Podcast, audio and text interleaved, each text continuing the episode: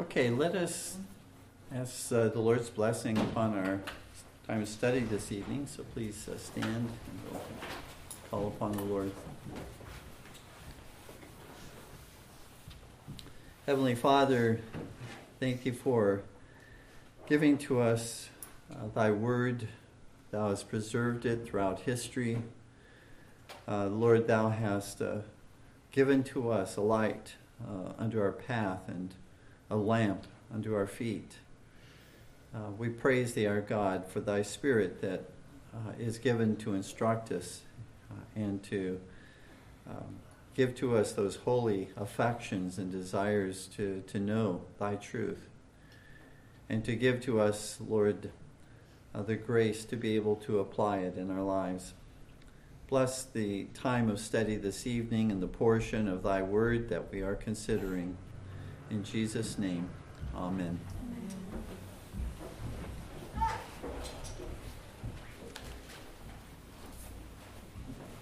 So we're looking at John chapter 11.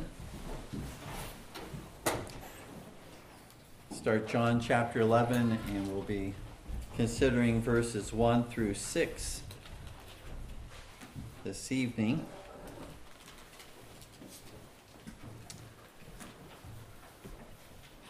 Once again, John 11, verses 1 through 6. Now, a certain man was sick, named Lazarus of Bethany, the town of Mary and her sister Martha. It was that Mary which anointed the Lord with ointment and wiped his feet with her hair, whose brother Lazarus was sick. Therefore his sisters sent unto him, saying, Lord, behold, he whom thou lovest is sick. When Jesus heard that, he said, This sickness is not unto death, but for the glory of God, that the Son of God might be glorified thereby. Now Jesus loved Martha and her sister and Lazarus. When he had heard, therefore, that he was sick, he abode two days still in the same place where he was. In John chapter 10, where we left off last study, uh, you'll recall that Jesus had said that he and the Father were one, that is, of the same nature, divine nature. And uh, this brought him into a place where he was charged with uh, blasphemy because he had made that statement. And again, it was true that he was one nature with the Father, but the Jews uh, certainly didn't, the Jewish leaders didn't see it that way. But they understood what he was saying, uh, that he was claiming to be God. He was claiming to be of the same nature with the Father. And that's sadly what uh, many of the cults don't recognize today uh, that uh, Jesus was making that claim and, and declaring that to be true of himself. But they understood, the Jewish leaders understood that, and Jesus defends that, that he is the of the same nature with the Father. And uh, they having taken up stones as he's defending himself. Uh, there is a pause. And then uh, he seeks to leave that area. And it says in verse 39, chapter 10, verse 39, that they sought again to take him, but he escaped out of their hand. And so he eluded them, uh, whether this was uh, miraculous and that he uh, vanished in their presence, uh, whether he was able, again, in this situation, to simply mix in with the crowd. We're not told exactly how he was able to do so, but they were not able to, to take him. And then it says that uh, he went to the Jordan River where uh, John the Baptist had first begun baptizing uh, those when he began his ministry. And so Jesus resorted to that kind of um, rural wilderness area. And uh, there he himself was preaching and uh, teaching uh, at that time. And it says he uh, likewise uh, abode there, and many believed on his name while he was there. So now he's a distance from Jerusalem, and he receives word in chapter 11, verse 1. He receives word uh, about a friend of his, a dear friend of his. Now, a certain man was sick, named Lazarus of Bethany, the town of Mary and her sister Martha. This is the first time that Lazarus is mentioned in the New Testament. Does not appear that uh, Lazarus was a poor man, uh, uh, but appears that he had some wealth because he had a, a tomb that had been hewn out of stone. That wasn't a poor man's grave. That was, again, uh, an indication that there was some wealth attached to their family. Uh, we also note that at the meal that was prepared for the Lord Jesus, uh, that uh, there was a, box, an a box of very expensive perfume that was brought out, and that this perfume was was uh, used to anoint the Lord Jesus by uh, by Mary, and again, that doesn't indicate that this was a a poor family. Uh, we don't know that they were exceedingly wealthy, but they were certainly not uh, a, a, poor, poverty stricken uh, family. Lazarus uh, is the Greek form of the Hebrew name Eleazar, and Lazarus would appear that uh, all of them, we don't seem to have any indication of any of them being married, so it appears that they lived together as one brother and two sisters that uh, that were single, and they lived in the small town of Bethany, just a couple miles outside of Jerusalem. So this just a brief little uh, sketch of what we know about Lazarus. In verse two, we read, "It was that Mary which anointed the Lord with ointment and wiped his feet with her hair." Whose brother Lazarus was sick. So, this is a, a parenthetical note about Mary, since uh, she had been mentioned in verse 1. So, this is the Mary that anointed the Lord Jesus at his feet. And there, there are several, actually, several women in the New Testament. We can get them confused perhaps, but several women uh, that uh, go by the name of Mary. There's Mary, of course, the mother of Jesus. Uh, there's Mary, the wife of Cleophas, uh, who was one of the Marys at the uh, cru- crucifixion of the Lord Jesus in John 19:25. of course, there's Mary Magdalene, who was also there at the cross and is a Mary that is specifically mentioned at the came to the tomb and uh, the Lord Jesus first appeared actually to Mary Magdalene um, and told her to go and tell the disciples that he was raised from the dead. Mary Magdalene. Then there's this Mary, Mary, the sister of Martha and the sister of Lazarus. So this is the Mary, as we read here, that anointed the Lord Jesus uh, in view of his burial uh, that was to occur that very week. Um, this is we're we're now approaching the week of Christ's crucifixion as we come to John chapter 11. And I think this parenthetical note is uh, very important for all of us because it reminds us it's just a, a, little parenthesis, but it is in the Word of God what Mary did for the Lord Jesus. And uh, the whole world knows about it. And I think that it's an encouragement to us to reflect on that Jesus doesn't forget anything that is done in His name. That He remembers. Now, we may not find our names written in this respect here in uh, the scripture as Mary's name appears, but uh, nevertheless, um, the Lord is not forgetful when it comes to those things that that uh, God's people have done uh, in in uh, serving Him and serving one another. In verse, uh, I'm sorry, Hebrews 6:10 reminds us of the same truth. For God is not unrighteous to forget your work and labor of love, which ye have showed toward His name, in that ye have ministered to the saints and do minister.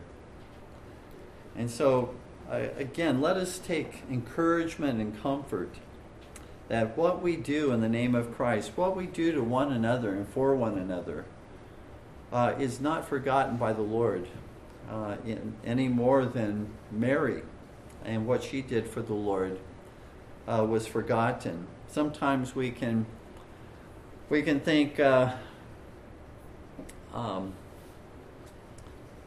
you know, that we've done so little for the Lord. We can um, we can think uh, who's noticed, who who cares, uh, but Jesus cares. Jesus remembers, and that's a great encouragement for us not to simply um, uh, get into that mindset.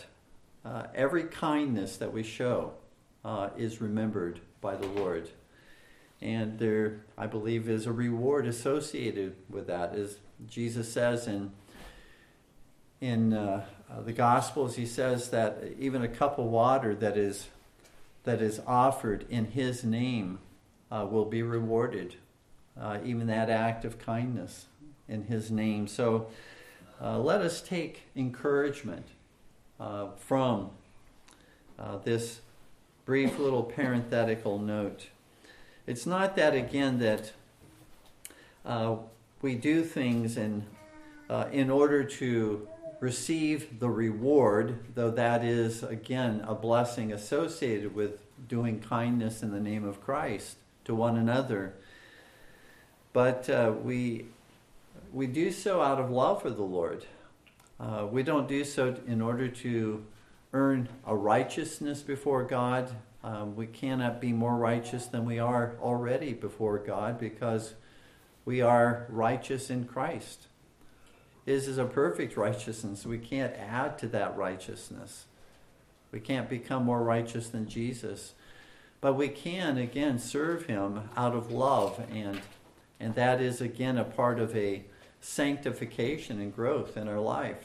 That is very, very important uh, that uh, God is working in each of our lives as Christians. He doesn't leave us at that state of conversion and we just remain at that level. Um, uh, no, we, we as God's people grow uh, in holiness like our Savior. Uh, but that holiness, again, is never perfect, and that's why we need a Savior uh, who cleanses us. Uh, even our confessions of sin are not perfect confessions. Even our repentance is not perfect repentance. And if it were not for the, the Lord Jesus interceding for us every moment uh, throughout the day, um, uh, we would have uh, only His wrath abiding upon us. But because He is interceding and applying His righteousness to all that we do, all that we say, He sees our motive, He sees our ten- intention. And uh, even if we fall short with regard to repentance, confession, uh, our sanctification, uh, the, the, Lord is gracious uh, in that respect and receives it uh, as it is offered through Christ. Verse 3, John 11, verse 3. Therefore his sisters sent unto him, saying, Lord, behold, he whom thou lovest is sick. Uh, sickness, which we've all experienced, and some of us more than others, but sickness is one of the, the God's most important means for sanctifying us and growing us in faith and in patience and in perseverance and becoming more and more shaped and molded into the character of Jesus Christ. You know, we may think, uh, Lord, couldn't couldn't you have chosen a different means to sanctify me than through uh, illness, through sickness, and sometimes through terminal sickness? Uh, illness and death among Christians uh, also shows the world that we do not serve the Lord Jesus because we are promised a life free of illness. We serve the Lord Jesus. We follow him because he's the way, the truth, and the life. We don't follow him because we're going to, to have an easier life here upon earth as far as illness and, and some of the miseries of this life. That's not uh, why we come to Christ. We come to the Lord Jesus because uh, He is alone Savior. There is no forgiveness of sin outside of Jesus Christ. There is no, there is no life, true and everlasting life outside of Jesus Christ. But it doesn't free us from disease. It doesn't free us from illness. It doesn't free us from death. We're all going to, to die. But what it does free us from, it frees us from the curse associated with misery and illness and sickness. It free, Jesus frees us from the curse of death. In other words, these things that come into the life of a Christian are not sent as punishment. That God is showing us his retributive um, justice.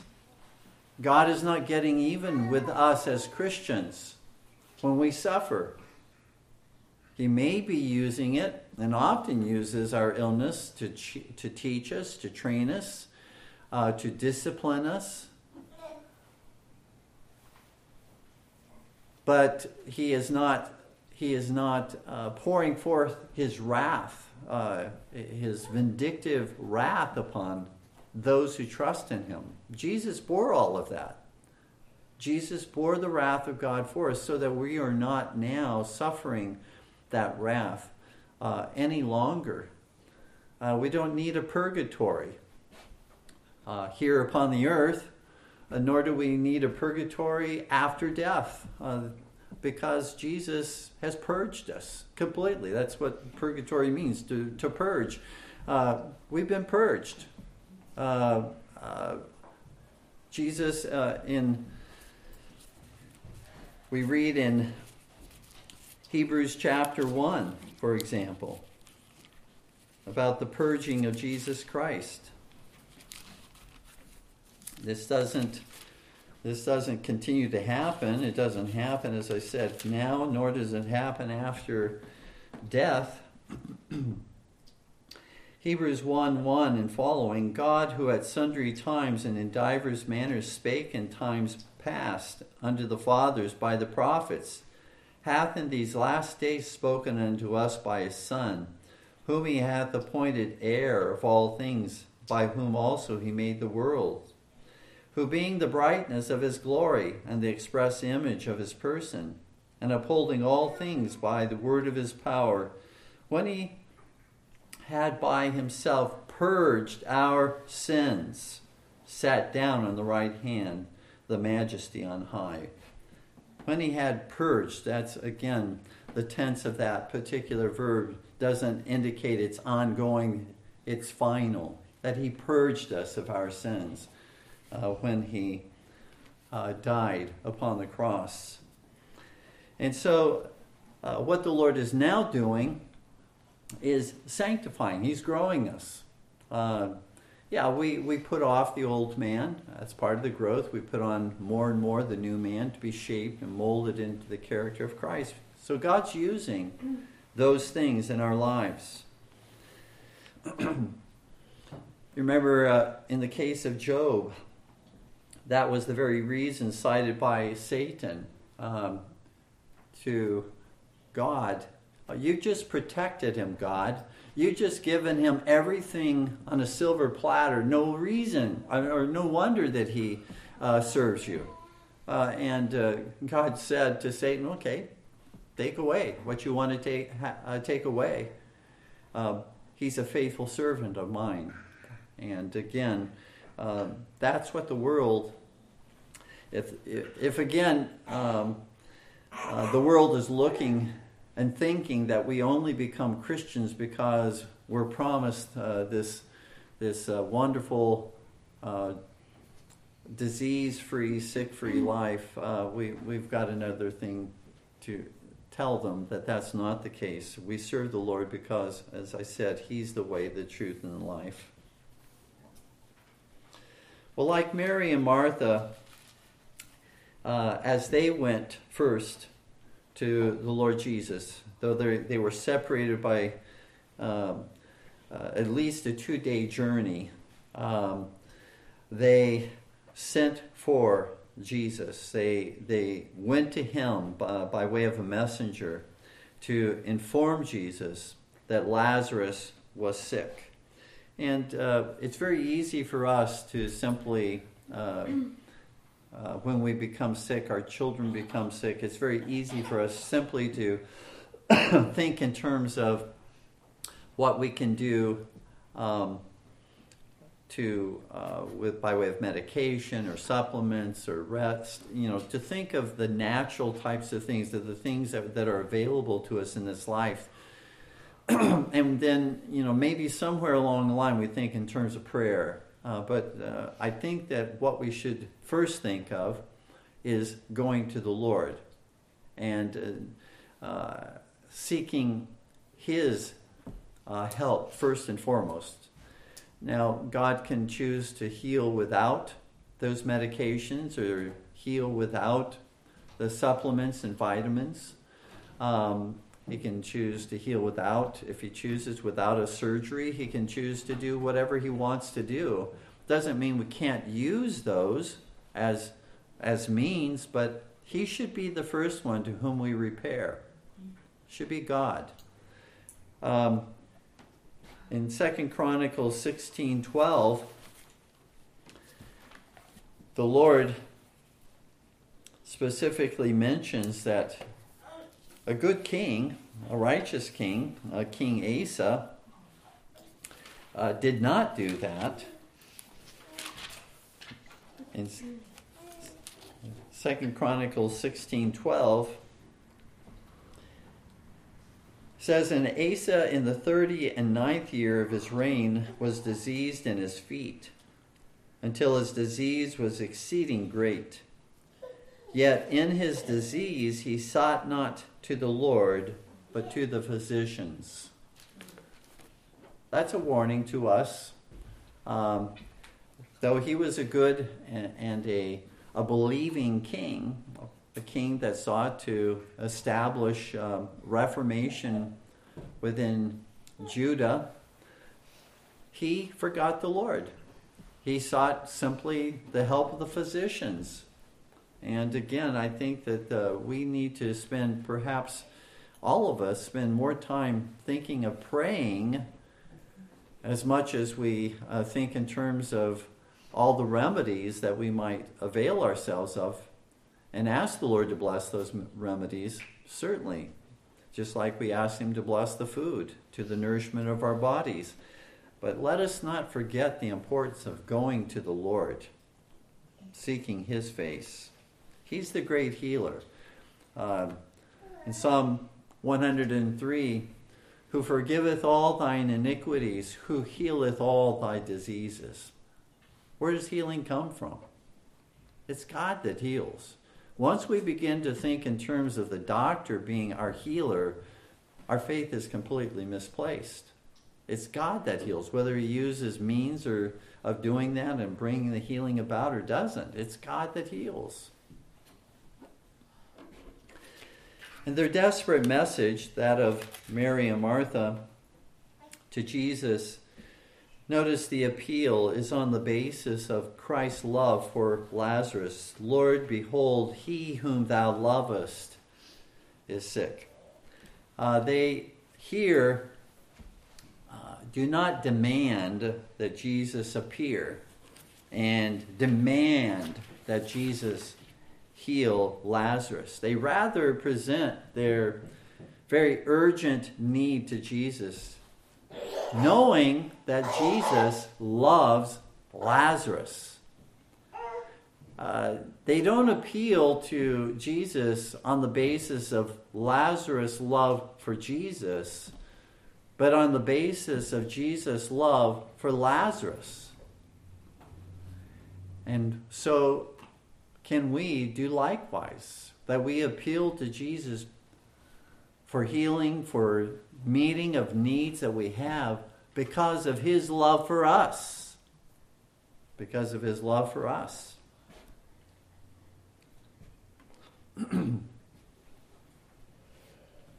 they knew that Jesus, if because of his love for Lazarus, they knew that appealing to him, that he would do what was best for Lazarus. You see, that's always the test of our faith, is it not? Will Jesus always do, out of love, what is best for us, his people? Or will he sometimes not do what is best for us? If he truly loves us, and the scripture certainly makes no exception to that, if he truly loves us who trust in him, then he will always, not sometimes, not a majority of the time, he will always do what is best for us. And that love that Jesus has for his sheep, it never changes, it never, it never grows, it never increases, it never decreases. It is always the same from everlasting to everlasting. It cannot. It cannot grow. It is. It is an everlasting love that he has for us. Though our love for him uh, fluctuates uh, his love for us never fluctuates. And so when we call out to him, uh, we can pray, Lord, on the basis of thy love for me as one of your own ch- children, one of those who trust you and are leaning upon you, on the basis of your love for me, hear me now as I call upon you.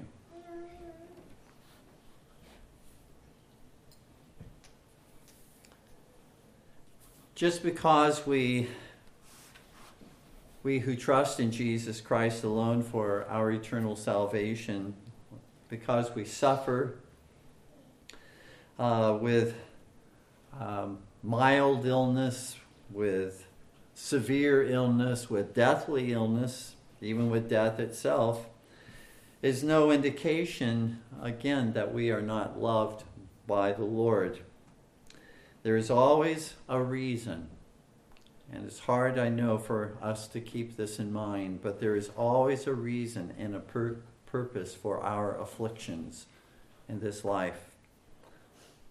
The curse of suffering, as we said earlier, has been removed so that the afflictions, the miseries that we suffer, are not God getting even with us. They are always there to teach us and train us in Christ. Paul prayed three times in 2 Corinthians 12, 7 through 10, that the thorn in the flesh would be removed from him. And the Lord said, My grace is sufficient for thee. In 1 Timothy chapter 5, verse 23, um, Paul told Timothy uh, to take a little wine for his stomach problems. Instead of praying for him, I'm praying that he, again, here's an apostle uh, who certainly had the gift of healing, uh, but he tells him, you know, rather than, you know, uh, prays uh, that God would heal him, which uh, I, I, think that uh, an apostle certainly had the ability to do, in various circumstances and situations, we see that even those who were used mightily of the Lord suffered illness. They were sick. Um, in 2 Timothy chapter 4, uh, verse 20, we read that Erastus abode at Corinth, but Trophimus have I left at Miletum sick. Paul says he left Trophimus, one of the um, fellow missionaries with Paul, he left him at Ephesus or Miletum sick. Why didn't he heal him? Uh, you know, again, uh, here's an apostle who um, had uh, amazing gifts and was mightily used to heal uh, the sick. But he, again, it's not God's, it's not God's will uh, that all of us uh, be healed of the afflictions that we suffer for God's own purpose, God's, uh, God's ordained purposes. And that's what we read when we come to verse 4. John 11, 4. When Jesus heard that, he said, This sickness is not unto death, but for the glory of God, that the Son of God might be glorified thereby. God grant us the grace to be able to say with Jesus that this illness and even the death of loved ones is for the glory of God, that the Son of God might be glorified thereby. Jesus was not saying here that Lazarus would not die soon or that he would not finally die, but rather what Jesus is saying when he says this sickness is not unto death, he's rather saying that the divine purpose of this illness uh, was not his death. The end of this is not his death. Because, again, though he was to die, uh, there was a purpose in that so that the Lord would be glorified even through the resurrection of Lazarus from the dead. Reminds us of what the Lord said in back in John chapter 9. this man that was born blind, and the disciples asked who sinned, his parents or the man himself, and Jesus said in John 9 3, Neither hath this man sinned nor his parents, but that the works of God should be made manifest in him. That God's works, God's mighty works.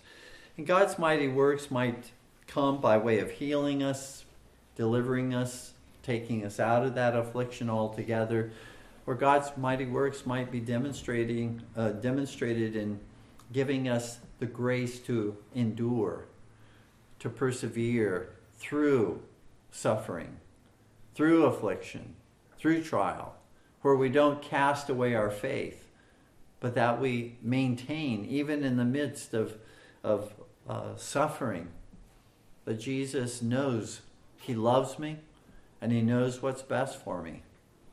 He knows what's best for my children. And so there was a divine plan that was being realized in this deathly illness that came upon Lazarus. And the end of the illness was not the death of Lazarus, but rather his life. And that, as I said, is true of all Christians. The end of all that we suffer is life.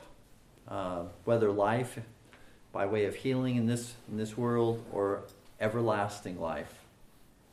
It is, it is with that that we don't simply look at the afflictions, the trials, even death itself as the end. That's not the end. The end and the purpose and the design of God is our life. That is to bring forth life within us, even in the midst of death. To bring, to use us in our own death. And if any of us have been close to loved ones, have been able to to watch their, their last few um, hours, their last few minutes, to be there even when they take their last breath. Uh, it really impresses. Uh, I think it should impress us. Uh, I want, when I take my last breath, I want that to be a dying testimony of the life of Jesus Christ that I leave with others. And so, again, there is a purpose, uh, even in death. And it's not, the purpose is, and the end is not death itself, but is life. Verse 5. Now, Jesus loved Martha and her sister and Lazarus. Here we see the Lord Jesus it very clearly says here that he that he loved them uh, uh, even though they you know particularly we know that martha and mary were quite different one from another um, uh, mary in the gospel account is uh, uh, at the feet of Jesus, listening to him uh, teach when they invite him over to their home. Martha is very busy serving and uh, making sure everything is uh, is in order, uh, that everything is just going as it ought to go. And so here you have two quite different personalities, and yet it says Jesus loved them. Uh, he didn't love them because they had this type of a personality as opposed to that one. Uh, every personality that God gives to us is, is God given. Uh, and we can either use that personality to glorify God, or we can use that personality to glorify ourselves, bring shame upon the Lord. And so we do all have, and God has given us those different personalities. Because again, if we were all exactly alike, uh, we would we wouldn't have the different gifts uh, to be able to complement the body of Jesus Christ. And so, uh, the important thing again, I think, to notice here, uh, though they had different gifts and different graces, Jesus loved them. He laid down his life for Lazarus. He laid down his life for Mary and for Martha. Uh, and that, that's the great evidence of faith that Jesus lives for, uh, leaves for us, each one. Love as I have loved you, John 15 12. That's the great example. As I have loved you, so love, love one another. And again, um, Jesus loves us, though we are sinners, though our confessions, our repentance, our forgiveness is far from perfect, um, even in coming to Him. And yet He loves us, and He draws us unto Himself. That's where we must, again, Jesus laid aside all His rights, as it were, in coming to leaving the glory of heaven, he laid aside his rights and willingly came to offer his life as a loving sacrifice. What are we willing to give up? What rights are we willing to lay aside in order to love one another? And then verse 6, John 11, 6. When he had heard, therefore, that he was sick, he abode two days still in the same place where he was. Now, that is a very striking verse. Jesus, in verse 5, the previous verse, Jesus loved Martha and her sister and Lazarus. Verse 6 When he heard, therefore, that Lazarus was sick, he didn't get up immediately and make a, a, a, a, dash to be there with Lazarus. He stayed two more days where he was. And we say, how was that showing any love? You just said that Lazarus was loved by the Lord Jesus. instead of immediately heading to Lazarus in order to heal him, he stays there. And this delay was not accidental, it was even intentional that he stayed there. He remains two more days. In fact, Jesus, upon hearing it, that Lazarus was sick, he could have simply spoken the word. He didn't even need to be there. He didn't have to put his hand upon Lazarus. He didn't have to be within a certain geographical distance to heal Lazarus. He could have just said, Lazarus, be healed before he died. He certainly could have left immediately and arrived before Lazarus died. So, what we're saying here is Jesus could have prevented their anguish over the loss of their brother had he chosen to do so. But he didn't choose to do so. Why? Why would the Lord Jesus want or allow the pain and the sorrow of Mary and Martha Again, according to Jesus, it was for the glory of God. For the glory of God. Now, I know that's hard for all of us, especially when we're going through that, or even the loss, the death of a loved one, death of a child, a loved one, someone very close to us, someone who's who's suffering with uh, uh, you know, some type of a terminal illness uh, it's very, very hard for us as humans to see what God's purpose and how this glorifies God. But again, we don't have to understand all of the reasons why. What we need to, though, realize is that God says, Jesus says, it's for the glory of God. And Jesus can't lie. And that's what faith is all about is taking God at his word, not because we fully understand why. And all of our whys are answered, but because he says so and because he cannot lie, because he is the way, the truth, and life, that we say, in spite of my own pain and suffering, at seeing someone else suffer, the anguish I'm going through as this loved one is suffering, I've, I'm going to, by God's grace, trust Him.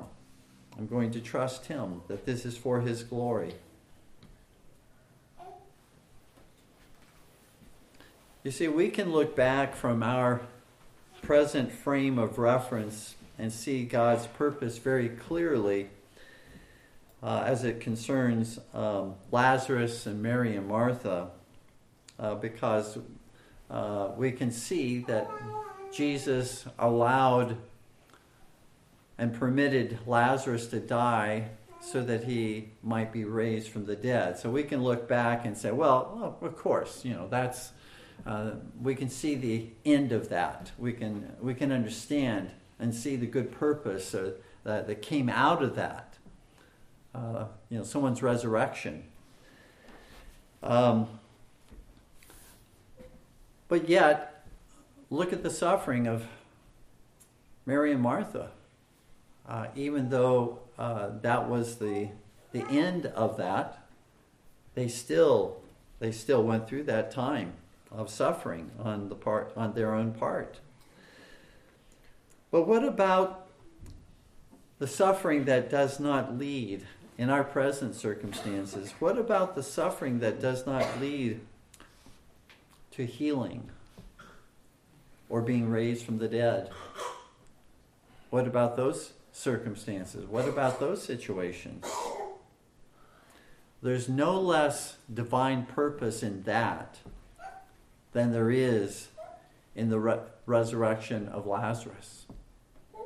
It's not as though God uh, has a bigger purpose with Lazarus than he does in those saints who suffer for Christ the martyrs of for Jesus Christ, uh, who have laid down their lives for Him, have undergone torture for the sake of Christ. It's not that he had more of a divine purpose for the ones that he delivered out of that than he did for those who endured it.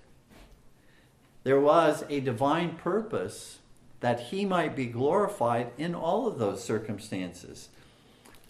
The, the martyrdom of Stephen. God didn't deliver Stephen from being uh, martyred, being killed. In the uh, faith chapter, Hebrews chapter 11, uh, in the first uh, not in the first, but in the latter part of the chapter, it talks about all of these marvelous, miraculous deliverances on the part of God for his people. Delivering them out of the flames, like Shadrach, Meshach, and Abednego. Delivering them out of from the lion's den, like Daniel. But then it goes on to say, but there were those, uh, besides the ones that he delivered out of those uh, situations, there were those who suffered greatly. In verses 33 through 40.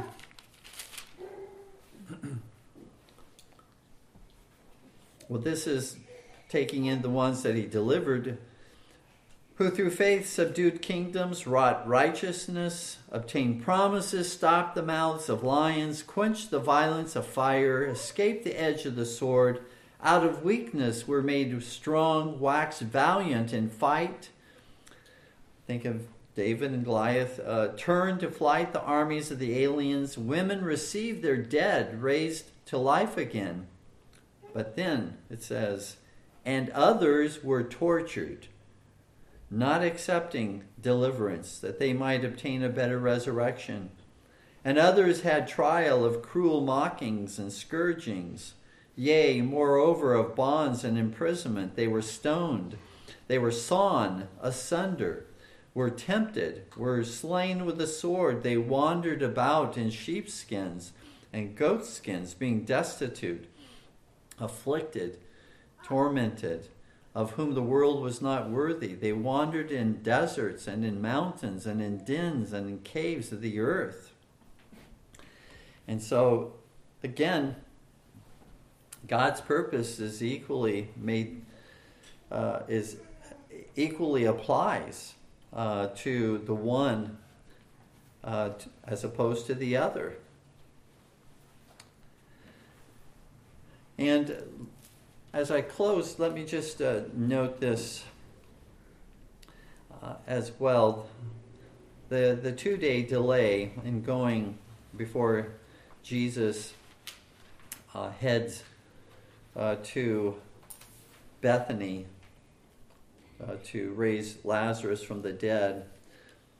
Uh, that, that delay also has much to say to us. Um, because it's the delays very often. We have called upon the Lord. We've called upon God time and time again. We've prayed. We've gotten others to pray with us. Uh, but the delays, the waiting, the waiting.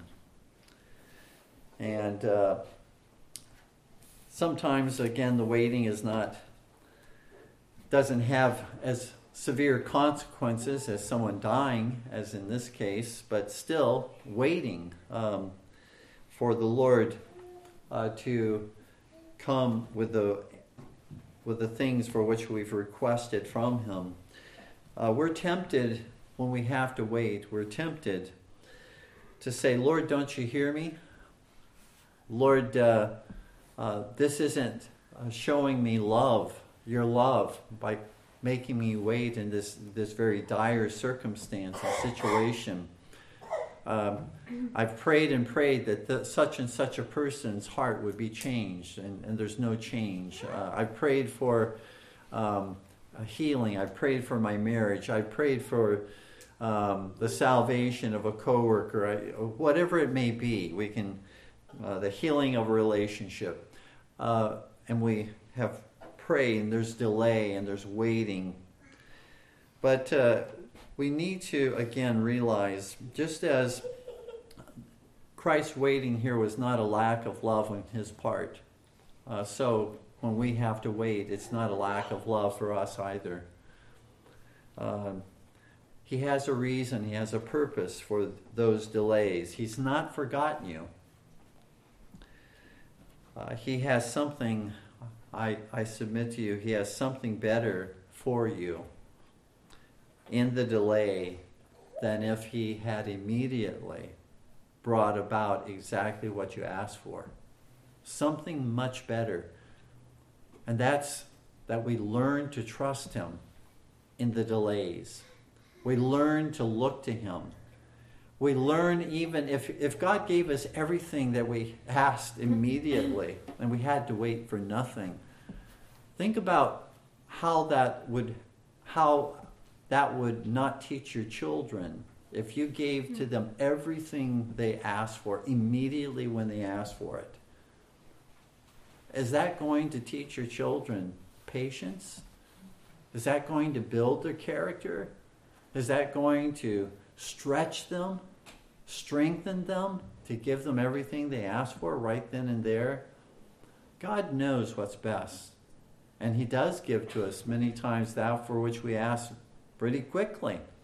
And praise God when He does. But He also causes us to wait. He sends delays because He loves us and He knows how those delays build character in our lives.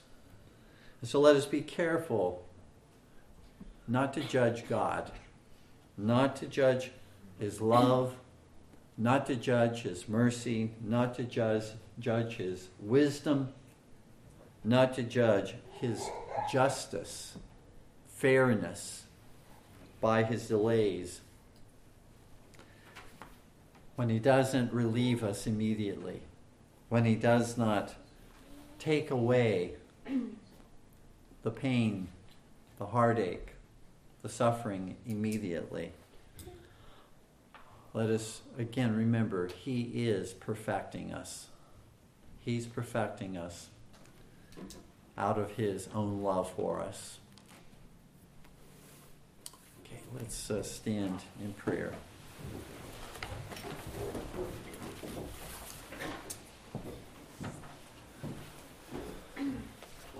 We thank thee, our Lord, that thou art all wise,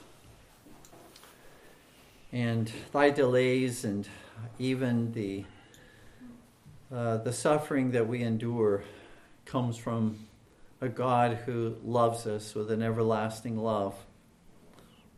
A God who is teaching us constantly in the school of Christ and using various means to do so uh, in our life. Not only teaching us from thy word, but teaching us from our experience and from the experience of others. Lord, uh, we confess we are, we are dull of hearing. Uh, we are slow learners. And that's the reason why we have very often in our lives to go through the same lessons because we are slow. But Lord, we pray that Thou would uh, give to us the mind of Christ. Help us, Lord, to see that that uh, as Jesus here loved Lazarus and Mary and Martha, and in the midst of that love, he showed them that love even in his delay and even in allowing the anguish that came upon Mary and Martha. That was out of his love for them. And so help us, our Lord, to understand thy great love for us uh, in a similar way. That is not a sign of thy hatred for us as, as we trust thee, as we as we believe uh, in, in, in the Lord Jesus as our only righteousness, but it is, it is a sign of thy love. And so, God, we pray that thou would uh, make these uh, truths and these lessons uh, uh, very real uh, in our lives. In Jesus' name, amen. Are there any uh, questions from the